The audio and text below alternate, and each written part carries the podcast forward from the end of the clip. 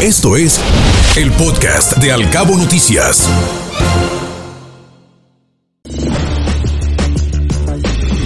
El financiero mañana escribe en el financiero Darío Celis y titula su columna Se baja en bursa de la puja por Banamex. Comenta que Carlos Slim es el siguiente en bajarse, si no es que ya lo hizo, de la puja por City Banamex. El hombre más rico de América Latina simplemente abandonó la carrera porque sus prioridades están en otro lado. En España crecen sus negocios en la construcción vía FCC, la empresa que ya controla, con un 76.6% de participación y, con la que se ha desdoblado a las compras de Realia y más recientemente de Metro Bacesa. La primera tiene varios proyectos de remodelación de estadios en Europa, siendo el más relevante el Santiago Bernabéu, amén de la construcción de edificios para vivienda media en Madrid. La segunda es una promotora inmobiliaria que vende residencias y departamentos de lujo en plazas como Barcelona, Sevilla, Valencia, Málaga, Islas Canarias, Baleares y Madrid, principalmente. América Móvil tiene la mira no en México, sino fuera, sobre todo en Brasil, tras haber adquirido hoy lo que ha acelerado su expansión y despliegue de la red 5G en las principales ciudades de ese país.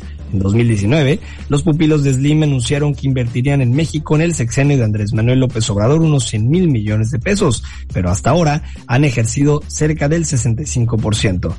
El 15 de julio, bajo el título El otro pacto de AMLO, reseñamos en esta columna, escribe Darío Celis, la retirada de Slim de la vida empresarial y cómo delegó ya sus empresas a sus hijos y estos a las terceras generaciones de la familia del magnate y así ha sido, y lo decíamos también en esta entrega. Su función preponderante es tomarse la foto y acompañar al inquilino de Palacio Nacional en lo que resta de su sexenio. El ingeniero ha dejado de invertir en México como lo hacía antes y su estrategia con la 4T es participar en todas las licitaciones y obtener los más contratos posibles donde invierta menos y obtenga buenas utilidades. Citi está empeñado en no malbaratar los activos del banco, incluido la Afore y el patrimonio cultural, y si no obtiene posturas entre los 9 mil y los 11 mil millones de dólares, lanzará una oferta pública inicial.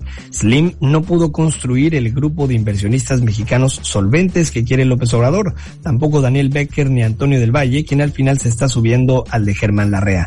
La única posibilidad que el dueño de Telmex tiene para salvar el compromiso con el tabasqueño es integrarse a Larrea, de quien ya es socio en todos los negocios de Grupo México Transportes, pero solo como cabeza de impulsa, Slim definitivamente no va por Banamex. Sergio Sarmiento. Reforma. Esta mañana dice que a Jesús Murillo Caram se le acusa de tortura, desaparición forzada y delitos contra la administración de la justicia. Se le decretó prisión preventiva justificada, por lo que se le ha empezado a castigar con cárcel antes de ser juzgado. La audiencia de vinculación a proceso apenas tendrá lugar este 24 de agosto se derrotó la presunción de inocencia, comentó Murillo, lo cual provocó el enojo del juez. Podemos suponer que este miércoles la Fiscalía General presentará pruebas para mostrar que Murillo ordenó o permitió las torturas que supuestamente se aplicaron a los detenidos del caso Iguala. La tortura es un delito y si realmente se cometió, los responsables deben ser castigados.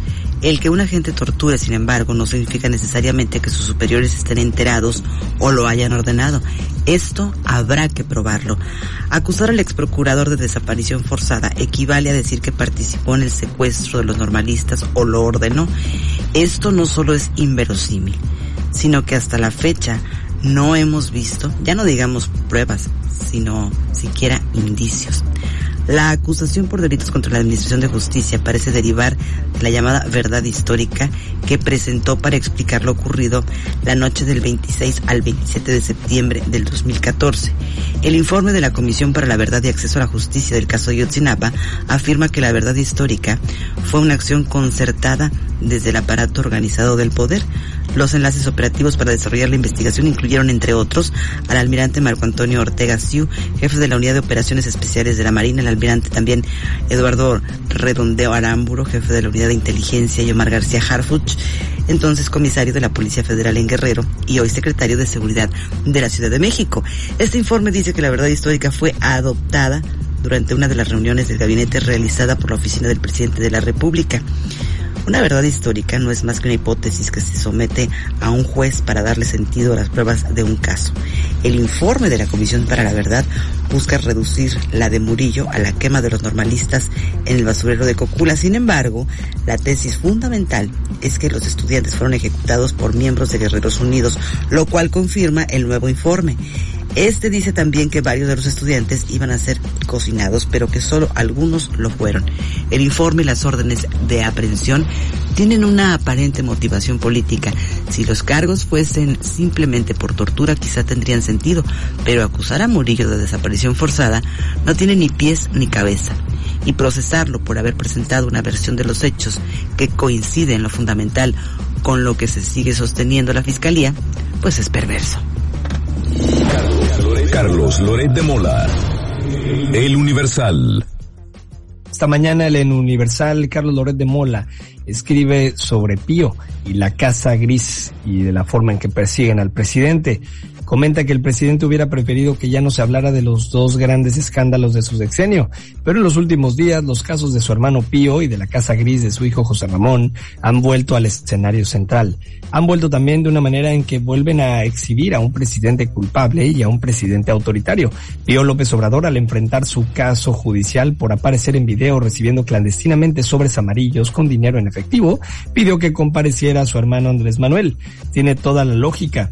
En el video, Pío deja claro que el dinero es para la campaña de su hermano y que su hermano sabe de todo.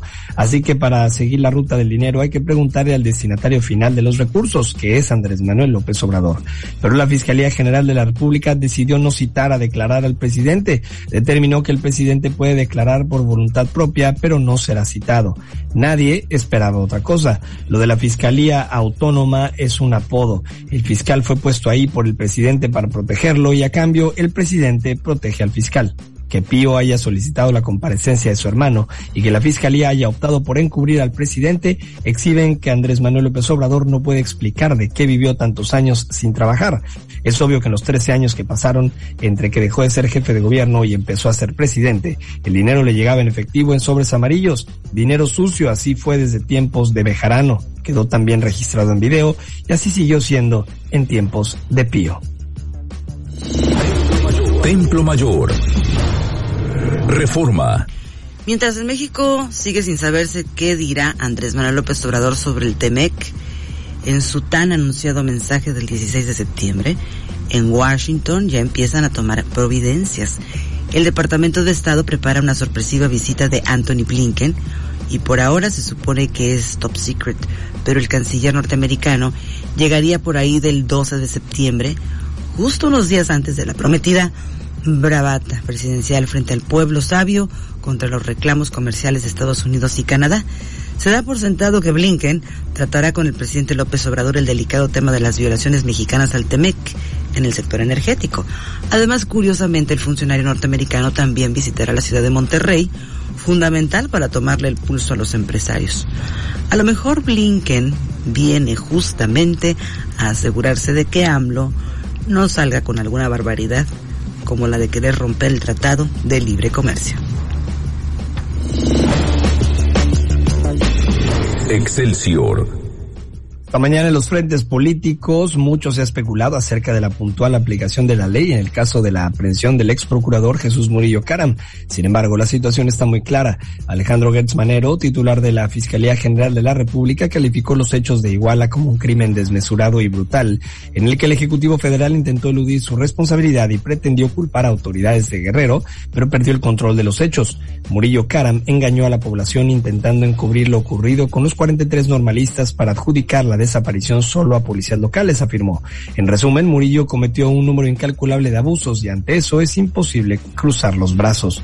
En otra información, la Fiscalía General de la República, cuyo titular es Alejandro Gertz Manero, obtuvo la vinculación a proceso por parte de un juez federal en contra de los 164 integrantes del Grupo Pueblos Unidos, detenidos el pasado 13 de agosto con armas de fuego de diversos calibres. De acuerdo con los reportes del personal de seguridad en Michoacán, además de las 167 personas detenidas, fueron aseguradas 182 armas de fuego de diversos calibres, dos granadas, dos lanzagranadas y 24 vehículos, uno de ellos blindado.